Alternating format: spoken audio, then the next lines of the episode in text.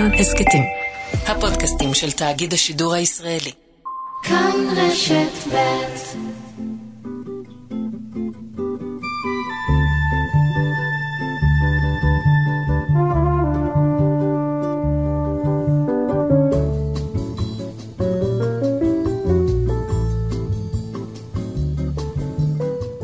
בוקר טוב ושלום רב לכם, המאזינות והמאזינים. תודה ששבתם אלינו בשעה השנייה. את התוכנית, כתמיד, מפיקה ועורכת משנה מאיה טלמון עזרזר, על הביצוע הטכני יאיר ניומן ואני, אורן נהרי. וכעת אנחנו ממשיכים כמנהגנו במאה ה-20 ומקדישים את השעה הזו שעה בשנה, או שנה בשעה למען הדיוק, ל-1903. המפורסמת בהמצאות השנה הראה ב-17 בדצמבר 1903, כאשר שני מתקני אופניים מדייטון, אוהיו, וילבור ואולבי רייט, אחים, הצליחו להטיס בפעם הראשונה כלי טיס הכבד מן האוויר שימריא מהקרקע. בקיצור, הטיסה הראשונה. בדיונות החול של קיטי הוק בצפון קרוליינה, פלייר 1, זה שם המטוס, שקל 340 קילוגרמים, והמנוע שלו סיפק עוצמה עוצרת נשימה של 25 כוחות סוס. הטיסה הראשונה נמשכה 12 שניות לגובה 3 מטרים ולמרחק 39 מטרים. אבל כמובן, זו הייתה ההתחלה. ואני רוצה להתחיל עם שלושה אירועים דרמטיים ואפילו קשורים אצלנו, בעם היהודי. וכך כתב חיים נחמן ביאליק ששב מקישינב עם המשלחת שיצאה ביוזמתו של שמעון דובנוב ההיסטוריון לחקור את פוגרום קישינב, פסחא 1903, לפני 120 שנים בדיוק. קום לך לך אל עיר ההרגה, ובאת אל החצרות, ובעיניך תראה, ובידך תמשש על הגדרות, ועל העצים ועל האבנים, ועל גבי טיח הכתלים, את הדם הקרוש, ואת המוח הנקשה של החללים. הוא מוסיף ביאליק בהמשך הפואמה הזאת, השמש זרחה, השיטה פרחה, והשוחט שחט. שלום לכלת פרס ישראל, אניטה שפירא. שלום וברכה. פרופסור אמריטה להיסטוריה של עם ישראל באוניברסיטת תל אביב. אני רוצה לדבר איתך על שלושה אירועים, על פוגרום קישינב, על תוכנית אוגנדה בקונגרס הציוני השישי, שמעלה את הרעיון של מקלט לילה לעם היהודי להימלט מאירופה, כמעט פילוג התנועה, והפרוטוקולים של זקני ציון, הזיוף המוצלח בהיסטוריה, כולם באותה שנה, זה מקרי? לא, יש קשר בין השלושה.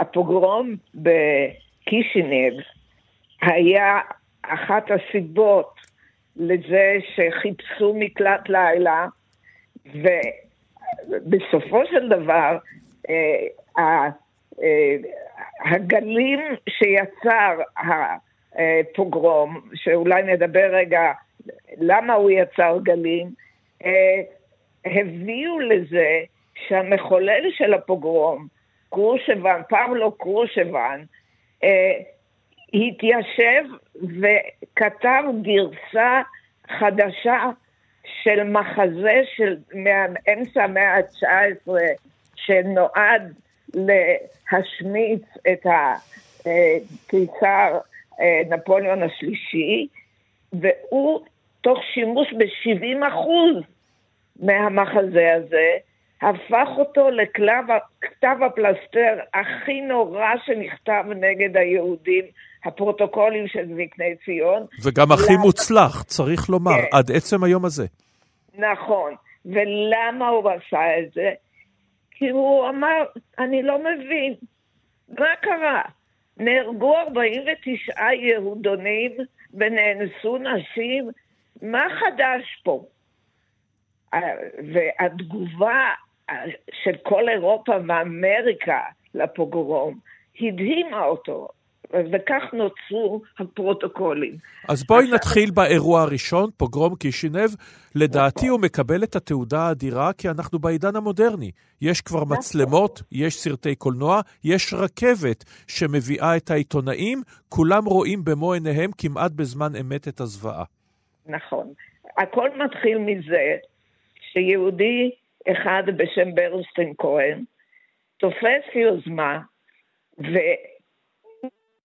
מקישינב, שנמצאת במולדובה של היום, אבל אז היא הייתה בשולי האימפריה אה, אה, הצארית, והוא נוסע ליאסי, שנמצאת ברומניה, ומשם הוא שולח מברק לכל מי שהוא יכול בעולם עם הפרטים של הפוגרום.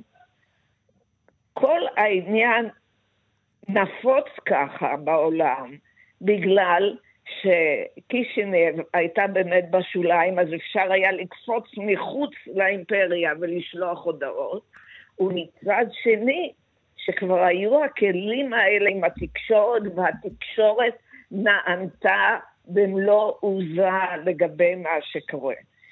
למה היא נענתה במלוא עוזה? כי אנחנו כבר נמצאים בתחילת המאה ה-20, הפוגרומים הגדולים שהיו לפני כן היו בשנות ה-80 של המאה ה-19, עברו שנים, רוסיה הייתה אמורה להיות חלק מאירופה, והנה קורה דבר נורא כזה, וברגע שהתקשורת מתלבשת על זה, כמו שאתה בצדק אומר, העולם רגש וסער, ולא היה אירוע יהודי אה, שיותר הוליד תגובה כזאת אה, מאשר פוגרום קישינב. ואז הרצל, שהוא כבר מנהיג התנועה הציונית, אנחנו כבר בקונגרס השישי, כדאי לזכור, הקונגרס הראשון ב-1897, מביא את ההצעה עם אה, אוסטן צ'מברליין, אה, שר המושבות, אה, סליחה, ג'וזף צ'מברליין, לתוכנית למקלט לילה. הרצל מרגיש בחוש שאירופה הופכת להיות יותר ויותר מסוכנת ליהודים, צריך לברוח. נכון. הדבר, קודם כל, צריך לזכור שההצעה של צ'מברליין להרצל הייתה הישג מטורף. הרי כל התנועה הקיקיונית הזאת נוצרה לפני פחות מעשור. לא, לא היה לה שום מעמד משום בחינה שהיא. והנה ממשלה של מעצמה גדולה, של אולי המעצמה הגדולה באותה תקופה, מציעה ליהודים, היא לא יכולה לתת להם את ארץ ישראל, אבל היא מציעה להם מקלט באוגנדה. זה אגב לא אוגנדה, זה רמת זה קניה, של, כן, היום. של היום. עד אגם אז, ויקטוריה. בדיוק. מקום לא רע בכלל. עכשיו, התגובה של היהודים הייתה מדהימה. כי רוב היהודים בקונגרס סירבו לקבל את המתנה הזאת. פרשו מהקונגרס והלכו ובכו בקונגרס ליד שהם איימו להקים. למה? כי ארץ ישראל היא ארץ ישראל, והם לא מוכנים משהו אחר. והדבר המעניין הנוסף זה שדווקא הציונות הדתית אמרה כן, בסדר גמור, אוגנדה. למה? בגלל שממילא כל הפרויקט הציוני לא התכוון להביא את המשיח ולחדש את בניין בית המקדש, אלא הוא התכוון להציל יהודים.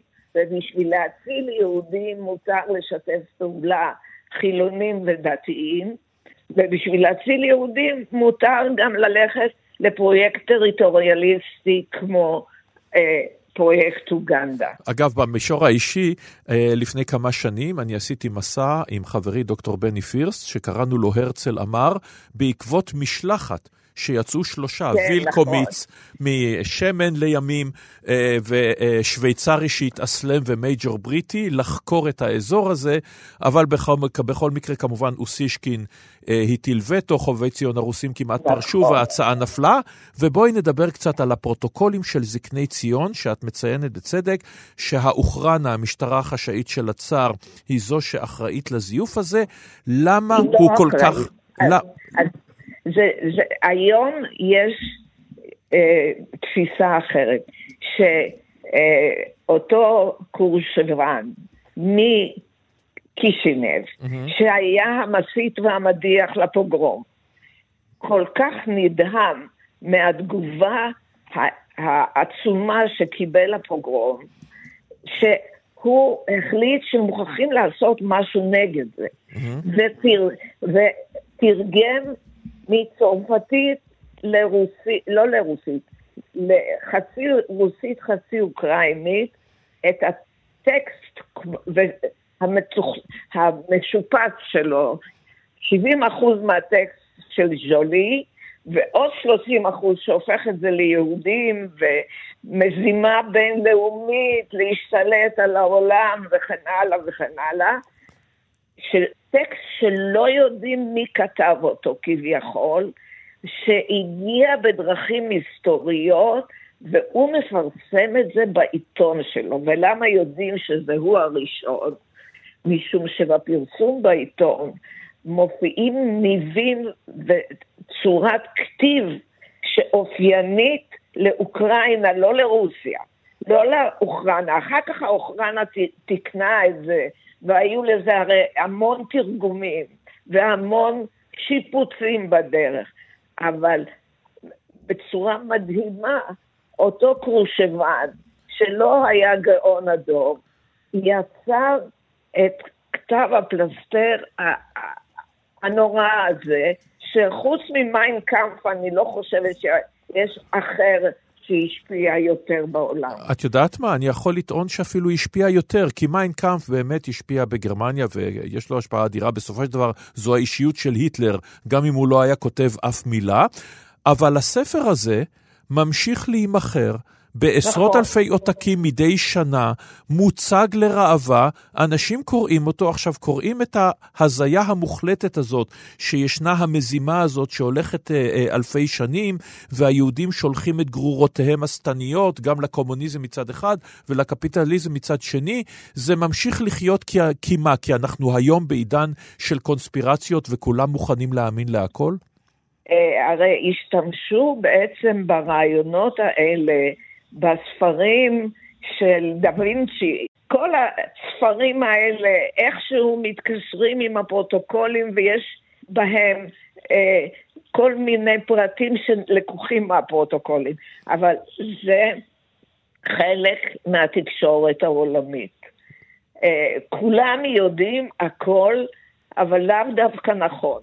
אה, אבל, אבל זה הצליח עוד לפני זה, עוד בעידן יותר, נקרא לזה טיפה רציונלי, אם היה דבר כזה, זה, זה המשיך והיכה גלים נכון. בגרמניה עוד של ויימאר, וכמובן ברוסיה, ובארצות הברית, ובכל מקום אחר, ובעולם הערבי, ששם בכלל נכון. ישנה פריחה עד היום. אז, אז למה? למה מוכנים להמשיך להאמין בזה? בגלל ש... באותה סיבה שיש אנטישמיות. הרי בינינו לבין עצמנו, אה, הרי כבר אפשר היה לדעת שזה לא, שזה לא לעניין, אבל אנשים חושבים, היהודים האלה, הם מסוגלים לכאלה דברים. ולכן, ולכן זה חי ובועט עד עצם היום הזה. אבל אנחנו בו, גם אנחנו חיים היום בעידן של קונספירציות. אם אני שמעתי שהייתה הפגנה על יד ביתו של, של השופט ברק, ובתור ראש הנחש של כל מה שמתרחש פה, האיש הזה כבר פרש לפני 16 שנה, מה רוצים ממנו? אבל יהודי כזה, זה בדיוק מתאים לקונספירציות. יכול להיות שיש פה גם את העניין שאנשים מסתכלים על מה שקורה בעולם, וקשה להם להאמין ש, שדברים קטנים ויומיומיים גורמים לאירועים גדולים, הם חייבים לשייך את זה לאיזה מזימה ענקית של נכון. אילומינטי, של אנשי לטאה, אבל בסוף בסוף אלה תמיד היהודים. נו, מה לעשות? ולכן, ולכן, אה, מדינת ישראל צריכה להתעשת ולהמשיך להתקיים אה, למרות כל הבעיות שלה, כי, כי אין לנו מקום אחר. וכאשר את מסתכלת על העולם, אין, אין טעם לבוא ולהסביר שזה לא ככה. אנחנו רואים את, ה, את, ה, את הקונספירציות האלה שממשיכות בכל מיני ספרים של בעצם, זו הדעה האנטישמית הקלאסית, היהודים שולטים בוול סטריט והיהודים שולטים בהוליווד, והיהודים שולטים בעולם אה... כולו, למרות כל העדויות אה... להפך. היהודים אשמים בשמאל והיהודים אשמים בימין, הם אשמים בסוציאליזם והם אשמים בקפיטליזם, והם בכלל אשמים בכל המחלות והדברים הנוראים שקורים בעולם. אז אה, זה לא צריך להפליא אותנו. כמה פעמים שהמשפט כנגד, ה, אה, כנגד הפרוטוקולים חזר על עצמו. אה, בתי משפט שוב ושוב קבעו שזה זיוף, זיוף ואף על פי כן זה ממשיך לחיות ולבעוט עד עצם היום הזה. תודה רבה לך על הדברים האלה, אניטה שפירא. תודה, תודה. ובאותה שנה, 1903, הלחין המלחין הצרפתי קלוד דה ביסי את ערבסק מספר אחת, הנה קטע.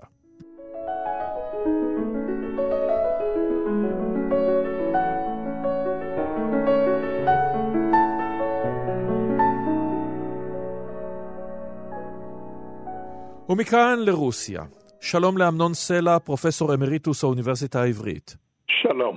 ב-1903 אירע אירוע שמעטים יכולים להבין את משמעותו בזמן אמת, כמעט ואין לו, אז, המפלגה הסוציאל דמוקרטית מתפצלת למנשוויקים בהנהגת יולי מרטוב ובולשוויקים בהנהגת ולדימיר איליץ' לנין. בואו נלך רגע להיסטוריה חלופית. באותו זמן רוסיה אולי יכלה להפוך למדינה משגשגת, אולי אפילו למלוכה חוקתית, כי הכלכלה מתקדמת, התעשייה מתקדמת, אפילו ההשכלה מתקדמת, אם לא הייתה באה מלחמת העולם הראשונה, ועוד קודם לכן מלחמת 1905 נגד יפן, אולי אולי רוסיה הייתה עולה על פסים אחרים? אפשרי? לו. מי שנקראו המנשוויקים, שב-1903 היו למעשה הרוב, היו זוכים במפלגה נגד לנין, אז היה סיכוי לדמוקרטיה, כן. עכשיו, אה, הם היו הרוב, למה בעצם הם נוצחו במאבק? כי הם היו אה, לא אכזריים מספיק, לא חסרי רחמים מספיק?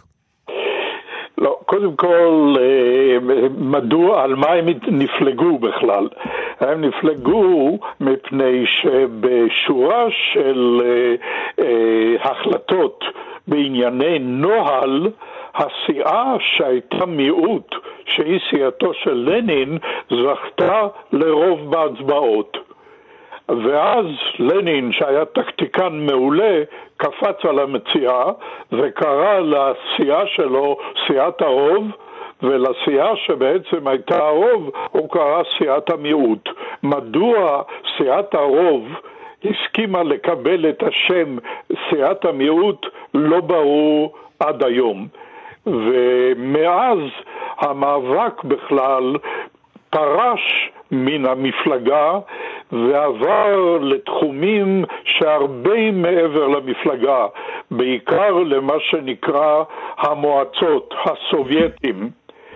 ושם, במועצות, שהיו למעשה המקור של הכוח הפוליטי ברוסיה, והיו מועצות של פועלים, והיו מועצות של איכרים, והיו מועצות של בעלי מקצועות שונים, ושם לנוכח הכאוס שהלך והתפתח ברוסיה, הבולשביקים של לנין לאט לאט כבשו את המועצות וסילקו את המנשוויקים שהיו עד אז הרוב, סילקו אותם מן המועצות, או לבסוף גם הוציאו אותם אל מחוץ לחוק. עכשיו, הבולשביקים כמעט עד ניצחונם לא, לא נתפסו כמסוכנים. ישנו המשפט הידוע שמפקד המשטרה החשאית בווינה שאל בלעג שהזהירו אותו ממהפכנים, והוא אמר, מי בדיוק יעשה מהפכה? אה, האדון ברונשטיין שיושב ומשחק שח בקפה צנטרל, אז בדיוק אותו ברונשטיין, לימים טרוצקי, הוא זה שיעשה את המהפכה, אבל בזמן אמת הם לא נתפסו כ- ככאלה שיכולים להפיל את, ה- את בית רומנוב האדיר. אה, בעיני עצמם כן. בעיני עצמם הם נתפסו בהחלט כיורשים טבעיים. אה, הם הסתמכו גם על קונסטיטוציה, קונסטיטוציה שנוסחה ב-1905 על ידי מפלגה שנקראה הדמוקרטים הקונסטיטוציוניים נגד שלטון הצאר, היא הייתה הבסיס לתביעה המרכזית של המפלגה המנשביקית, וזאת הייתה קונסטיטוציה מפוארת, היה בה כל מה שצריך כדי לקיים דמוקרטיה.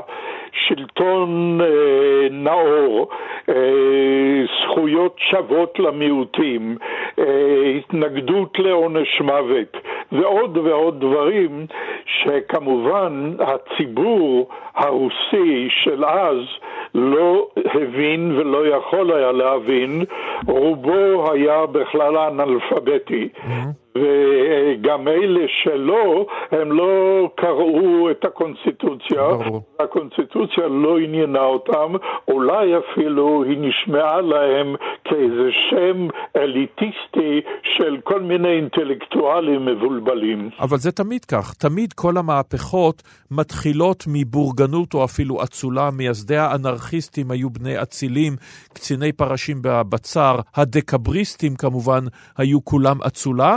וגם לנין עצמו מגיע מהאצולה. זה תמיד היה מלמעלה. בוודאי. אם מותר לי פה בקוריוז מן ההיסטוריה של מפא"י, ב-1960 בקונגרס של אה, מפא"י, כשהיא עוד הייתה בשיאה, אה, הייתה שורה של הצבעות שזכו מה שנקרא חוגי הצעירים. ואז מי שהיה מנהיג הרוב, שנקרא גוש, שרגא נצר, כינס מיד את המליאה והפך את כל ההצבעות.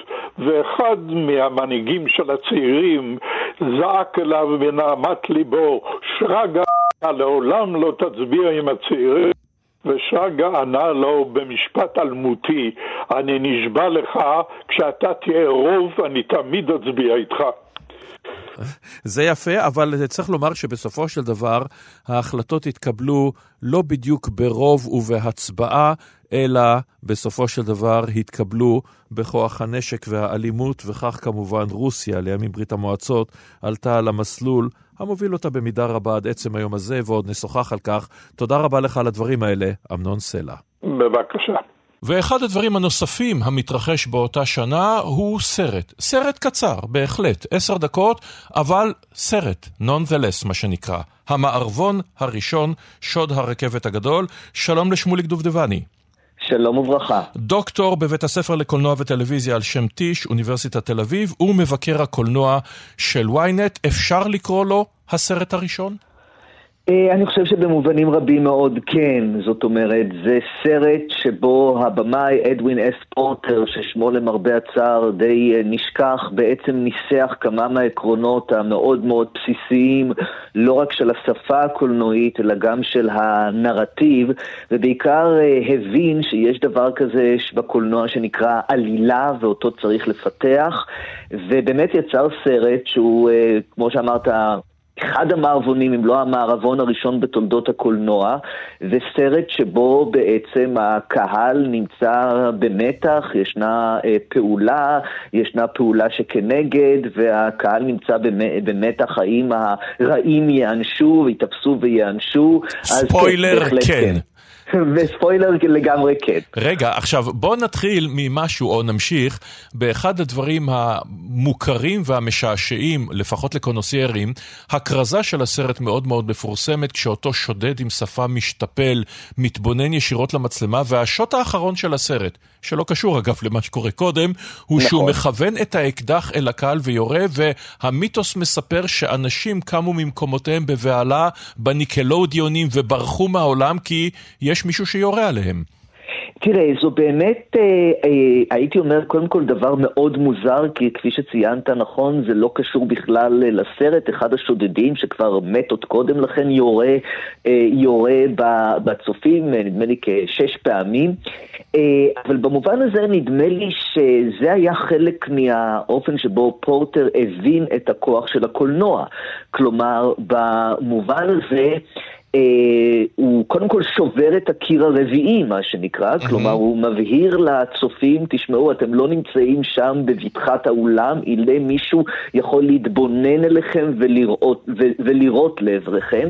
והדבר השני, הוא שהוא זיהה, אני חושב, גם את הפסינציה שאנחנו היום כל כך מדברים עליה מאלימות בקולנוע, mm-hmm. כן? אה, שוד הרכבת הגדול הוא סרט אלים, כן? השודדים אה, אה, חוטפים רכבת, הם מכים וכופתים את הפקיד במשרד הרכבת, הם יורים באחד הנוסעים, אחר כך הם נהרגים בעצמם. יש שם גם קטע שבו כנופיה, החבורה שרודפת אחריהם ככה משחקים בבר שבו הם מבלים, כן? ביריות לרגליו של אחד, ה, של אחד הרוקדים. כלומר, אה, באמת הוא אה, דיבר על האופן שבו אנחנו חשים איזושהי קסמות מהאלימות, אה, וכשאתה רואה סרט כמו שוד הרכבת הגדול, אתה בא ואומר, אוקיי, תפוז מכני וטרנטינו וסרטים נוספים יבואו עשרות שנים מאוחר יותר. וחבורת הפראים וכולי וכולי. וחבורת הפראים, וידברו על אותם דברים בדיוק. כן, אם כי צריך לומר, בקנה מידה אחר לגמרי. וצריך לומר, הקולנוע, כשאנחנו חושבים על קולנוע אמריקני, אנחנו חושבים על הוליווד, אבל הסרט הזה נעשה... לא אה, הרבה לפני הוליווד, עשור בערך לפני הוליווד, כשתעשיית הקולנוע היא עדיין בניו יורק, ומי ששולט בה ביד ברזל הוא הממציא הנודע תומאס אלווה אדיסון, שרושם פטנטים על המקרנה ועל המסרטה אה, ועל המצלמה וכולי וכולי, ומקים תאגיד אה, לשלוט בכל תעשיית הקולנוע.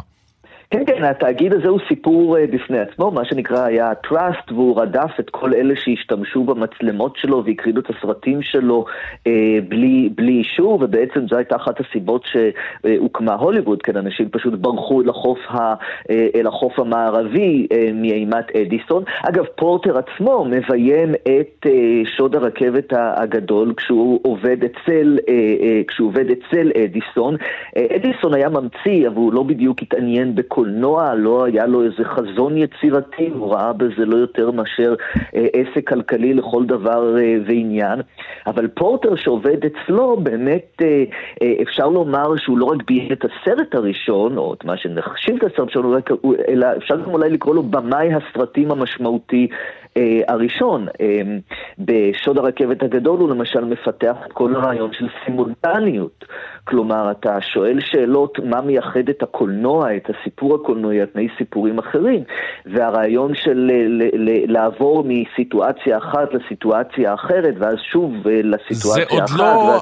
זה עוד לא המונטאז' של אייזנשטיין שחותך פריימים אה, בסצנה המפורסמת של הירידה במדרגות באודסה, נכון. אבל זה כבר מתחיל להתקרב. אנחנו רואים מעברים בין אירועים שונים המתרחשים בה בעת.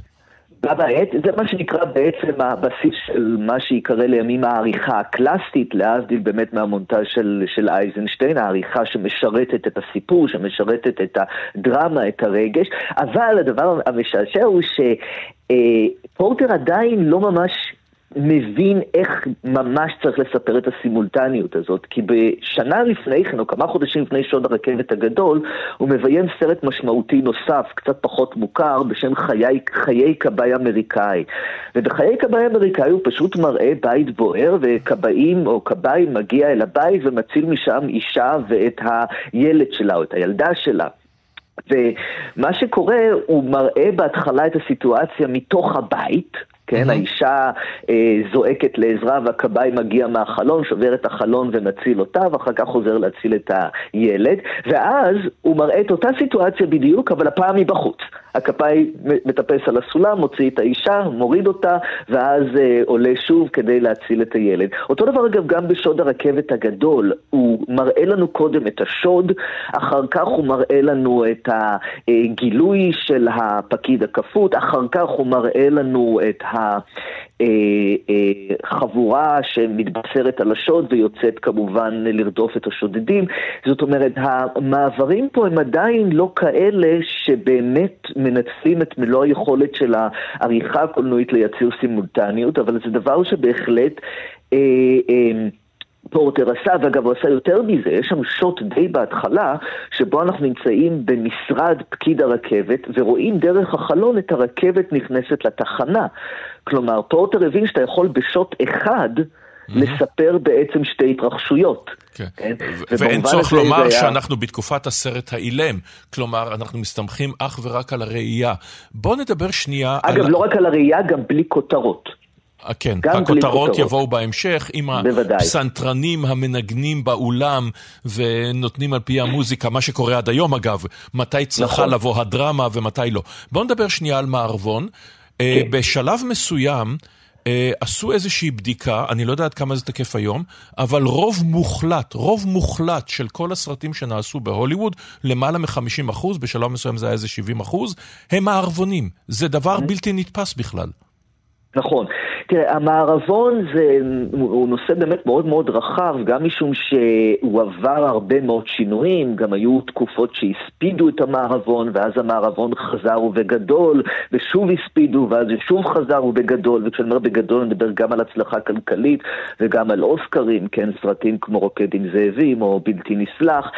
אה, אני חושב שהמערבון הפך להיות הליבה, הייתי אומר, של האינדיבידואליזם האמריקאי, של הקפיטליזם האמריקאי, אה, של החזון האמריקאי. אה, ואפילו נייר הלקמוס של איך אמריקה מסתכלת על העבר שלה. מההתחלה בוודאי. שבה קסטר, למשל, הוא הגיבור ועד שקסטר הוא הנבל. המערבונים כן, בהתחלה של מתיישבים מול אה, ילידים אמריקנים, מה שנקרא אינדיאנים, ובהמשך של מערבונים של אנשים כמו בלתי נסלח, שבו הנבל הופך לגיבור. בוודאי, המערבון תמיד אה, אה, אה, אה, סיפר בעצם את המיתולוגיה האמריקאית יותר מאשר את ההיסטוריה האמריקאית, והזכרת את הגנרל קסטר, עד שהגיע בשנות ה-70 איש קטן גדול, ובאמת י- י- יתאר את הדמות הזאת כפי שהוא היה אה, באמת, אבל זה כמובן בשנות ה-70 עם אה, וייטנאם וכל אה, אה, תרבות הנגד. כלומר, במובן הזה המערבון הוא באמת באמת אה, נייר הלקמוס. אגב, היו אפילו שהציעו, חוקרים שהציעו שהמערבון, בכל זאת הוליווד אה, נוסדה על ידי יהודים, כן? כן. מנהלי האולפנים הראשונים זה היו יהודים. פוגרום עם סוף טוב. בדיוק, זה פוגרום עם סוף טוב, לגמרי כשחושבים על העיירות האלה שמותקפות על ידי אה, אה, אה, נציגי בעלי האדמות, או הגויים אם תקרא לזה, זה בדיוק הרעיון של הפוגרום, הקוזקים. לגמרי. ועוד דבר אחד, אה, ובזאת אולי נסיים, המערבון, או לפחות התזה הבסיסית של המערבון, האדם השתקן, הקשוח, המגיע לעיירה, עושה סדר וממשיך. אנחנו רואים את זה היום, אנחנו רואים את זה עד מרחבי החלל במלחמת הכוכבים, ובעיקר בסדרה המנדלוריאן, או הספר של בובה פט. כלומר, הדו, המנגנון הבסיסי של המערבון ממשיך לעבוד.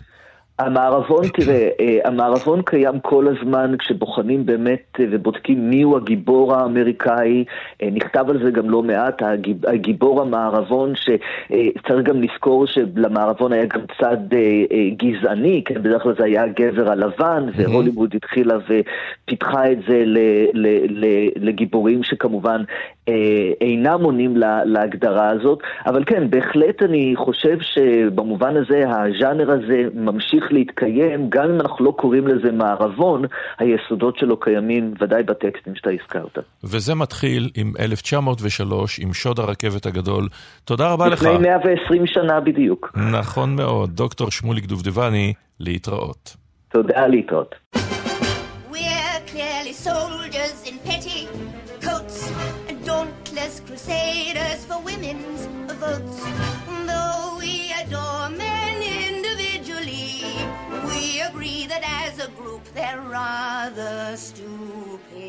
השיר Sister Suffragette מתוך המחזמר מרי פופינס, שבו אם המשפחה יוצאת להפגין עם חברותיה בדרישה המגוחכת הזו.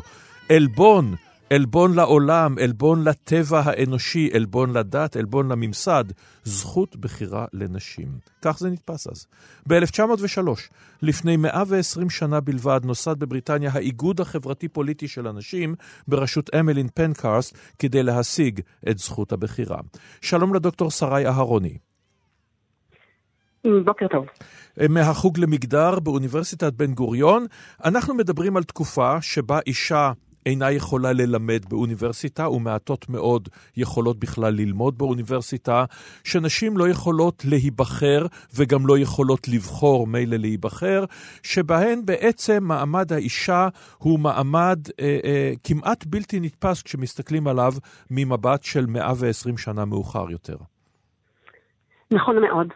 ובעצם ההקמה של ה-Women's Social Political Union, אותה תנועה סופרטיסטית אה, מפורסמת, מגיעה ב-1903, אחרי עשרות שנים, שבהם נשים באנגליה מגבשות את התנועה למען זכות ההצבעה, ומנסות להיות אה, מה שנקרא מנומסות.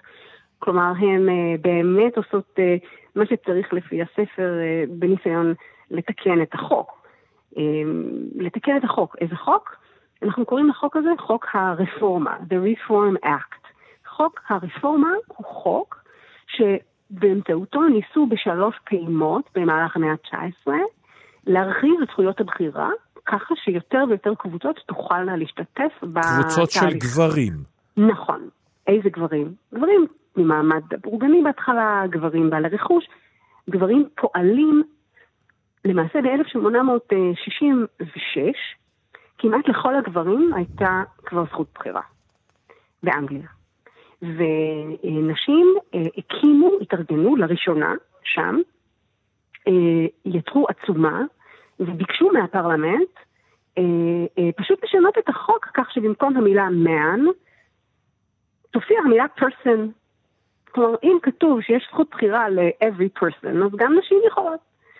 אמ, אה, למרות ש, שבאמת הצליחו לאסוף הרבה מאוד חתימות, ואותו חבר פרלמנט מפורסם, ג'ון סטיוארט מיל, שגם היה פילוסוף וכלכלן, הוא זה ש, שבעצם הציג את העצומה, ופעם ראשונה שהפרלמנט הבריטי דן בשאלה של נשים, הם לא נענו. והתיקון הזה נדחה, 194 גברים הצביעו נגד, ורק 73 בעד. כלומר, גברים לא רצו לתת לנשים להצביע, בכלל. כאשר, כאשר הטיעון הבסיסי שלהם הוא מה? שזה נגד הסדר הטבעי אה, אה, של ה, אה, שכך הם ראו אותו? כן, הם, הם, הם טענו שלאנשים קודם כל אין השכלה, אין תבונה, אין יכולת להבין אה, בשאלות פוליטיות ציבוריות. Mm-hmm. וחוץ מזה, תשמע, לתת זכות בחירה בבת אחת ל-50% מהאוכלוסייה, זה מאוד מסוכן מבחינה פוליטית, אני לא יודעת מה יקרה. נכון, ועכשיו, אם נלך רגע לצד השני של האוקיינוס, התנועה לזכויות האישה קמה אה, עשרות שנים קודם לכן, בעצם כחלק אה, מתנועה, שזה סיפור מרתק שלעצמו, של תנועת שוויון הזכויות לשחורים, ולימים היא התפצלה מהם על המאבק מי אמור לקבל את הזכות קודם, או האם לתת קדימות לשחורים שבאמת מצבם הוא קטסטרופלי, או להמשיך במאבק הזה ביחד. למה באנגליה לקח יותר זמן לתנועה הזאת להבשיל מאשר בארצות הברית? ובכן, שתי התנועות הן בעצם מתארגנות פחות או יותר במקביל, אבל הן מאוד שונות. זה נכון ש, שהתנועה לביטול העבדות, מלחמת האזרחים, כל השינויים שהתרחשו בארצות הברית, הם השפיעו באופן ייחודי גם על, ה, על הזכויות של נשים ועל צורת ההתארגנות שלהם, ושם באמת היו, אה, אליזבת קייטי סטנטון ואחרות, שהיו נשים אה, מאוד דתיות גם, ועסקו בשאלות של אה, פוריטניות וצדק mm. מנקודת מבט דתית, אפשר לומר, נכון? Mm-hmm. כן, כן. ובאנגליה, שהייתה הרבה יותר חילונית, ואימפריה מסוג אחר, שם המאבק למען זכות ההצבעה נשא אופי אחר, הוא, הוא עסק הרבה יותר בשאלות של צדק וזכויות הפרט. ושאלות שנוגעות גם לסוציאליזם בכלל. כלומר, אני חושבת שהמסורת האנגלית של הסופרג'יזם, וגם נראה את זה בפעילות של היוניון מ-1903 והלאה, שהייתה פעילות מאוד מיליטנטית, והיא הזכירה כל מיני uh, תנועות אחרות שקמו באירופה בתקופה הזו, נכון? סוציאליסטים, ציונים, אחרים, נכון, אנחנו יודעים על, המזג המהפכני של תחילת המאה, אז אני חושבת שבאנגליה, אה, אה, הזכות ההצבעה לנשים והתנועה אה, בעצם רצתה גם לשנות את העולם באופן עמוק יותר. אבל לא בסופו רק- של דבר, את מדברת על התנועות של מפני המאה ה-20, אז חלק מהן הן גם תנועות מאוד מאוד אלימות, כמו האנרכיסטים שמנסים לרצוח, אה, ומצליחים גם לרצוח מנהיגים וכולי. התנועה הזאת, אה, גם בארצות הברית וגם בבריטניה, זה תנועות של, של הפגנות, של הפגנות די שקטות. נכון. אז אה, אחד הדברים המעניינים כשאנחנו קוראות על הסופרג'יסטיות באנגליה, זו, זאת עולה השאלה, למה ב-1903 הן פונות לכיוון מיליטנטי? לא אלים במובן שאתה מתאר, אבל בעצם בין 1866, אותו אירוע שתיארתי בפרלמנט, שג'ון סטיוארט מיל מציג עצומה, ולא מצליחים להעביר. עוברות כמעט 40 שנה, הן ממשיכות, מרחיבות, בונות סניפים, בונות תנועות, מטיפות, כותבות, מפרסמות, בנימוס, לא מצליחות לשנות את החוק, וב-1903 מגיע דור חדש אה, של נשים צעירות באנגליה, שמתחילות אה, להרגיש שהן אה, חוסר סבלנות כלפי אותו קו שמרני של אותן מכובדות שמבקשות כל הזמן מהפרלמנט שיתקן את החוק. ואולי הן מבינות שבסופו של דבר הזירה היא הפוליטיקה, ואתה חייב להיכנס לפוליטיקה כדי לעשות שינויים פוליטיים. ממש, בדיוק כך. ומה שהן עושות, הן מקימות את הארגון הרדיקלי הזה. והאימא, אה, אמ- אה, אמלין וכריסטבל פנקרסט, ששתיהן היו נשים עמידות ומשכילות עם דעות פוליטיות רדיקליות, כמו שוויון ואתה יודע, אה, כאלה דברים, הן בעצם אה, אה, יוצרות קבוצה שהסיסמה שלה המפורסמת זה deeds not words. מעשים ולא מילים. אנחנו לא רוצות יותר מילים, אנחנו רוצות לראות מעשים. ובעצם הן אומרות לחברי הפרלמנט, הגיע הזמן שתעשו, ולא רק תדברו. ותוך מעט זמן, התנועה הזו גדלה בצורה ממש מרשימה. מאות ואלפי נשים הצטרפו להפגנות, אספות, צעדות, פעילויות, ו- ועיקר תשומת הלב באמת התמקדה באותו מעגל רדיקלי, ש- ש- ש- שאמרתי, התאפיין בטקטיקות מיליטנטיות ולא מנומסות. והסוג של הפעילות שלהם, הם קראו לזה אלימות סלקטיבית.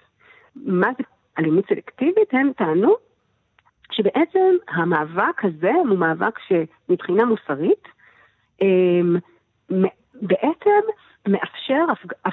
הפגנת אלימות נגד רכוש, אך לא נגד בני אדם.